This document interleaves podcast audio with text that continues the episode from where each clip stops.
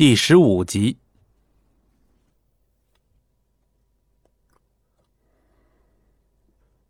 这一夜，莫小鱼都处于精神紧绷的状态，稍有风吹草动就伸手去拿藏在枕头下的剪刀，生怕戚不义图谋不轨。一直熬到了眼皮实在撑不住了，莫小鱼这才沉沉睡去，手里啊，甚至还握着那把剪刀。一缕清香透过门缝钻进莫小鱼的香闺，把她强行从睡梦中拉了回来。但几乎是苏醒后的第一时间，莫小鱼慌慌张张地拉开被子，在确定睡衣完好之后，悬着的心才终于放了下来。循着这道香味儿，莫小鱼发现了正在做早餐的戚不义。你会做饭？啊，很稀奇吗？这可是男人的必修课。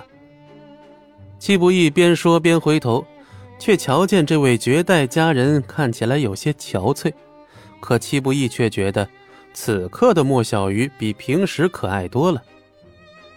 怎么，没睡好？我能睡得踏实吗？戚不义听得一头雾水，这也能怪他？不过等他化完妆、换好衣服之后，又变回了平时的模样。两人来到公司。江小曼便火急火燎的跑了出来。你总算是来了，老太君都在财务室坐了快半个小时了。不是说好了十点吗？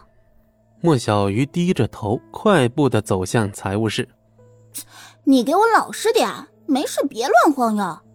江小曼狠狠的白了戚不义一眼。此刻的财务室内，一位雍容华贵的老太太端坐在办公桌前。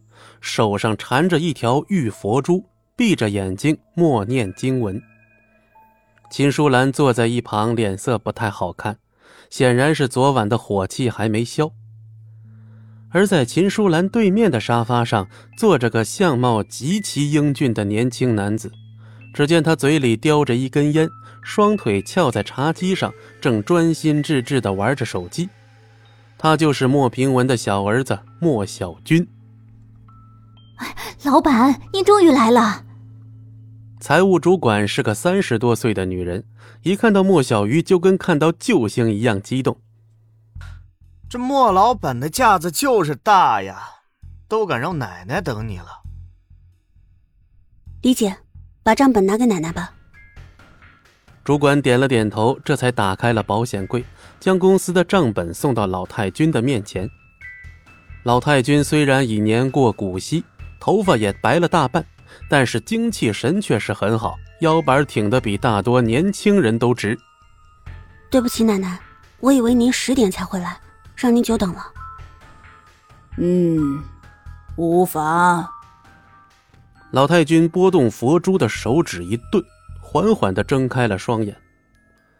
见状，秦淑兰立刻取出了镶着金凤边的老花镜，小心翼翼的给老太君戴上。接着蹲下身子，亲自为老太君一页一页的翻账本。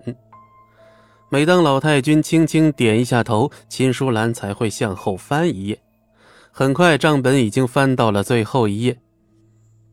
今天下午，我会亲自去一趟顾家。老太君，何必要您亲自跑一趟呢？这种事儿让我去就行了。你懂什么？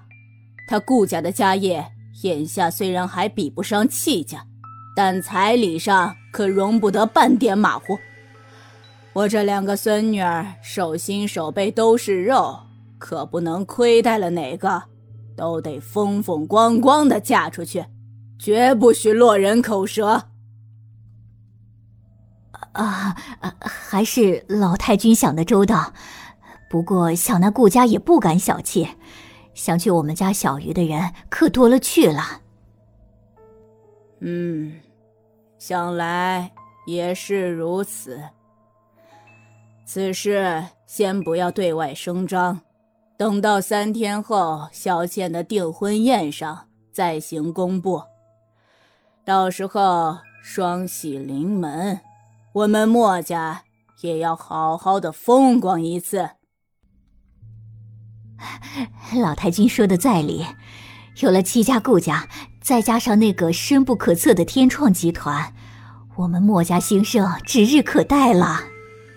有了这些资源，再加上我的聪明才智，墨家未来绝对能跻身姑苏一流家族。哼，好，小军能有如此远大抱负，奶奶很高兴。连一向不苟言笑的老太君嘴角都浮起了一丝笑意，双眼炯炯有神，仿佛已经看到了梦想的画面。可就在这时，一道不和谐的声音突然挤了进来。本集播讲完毕，感谢您的收听，我们精彩继续。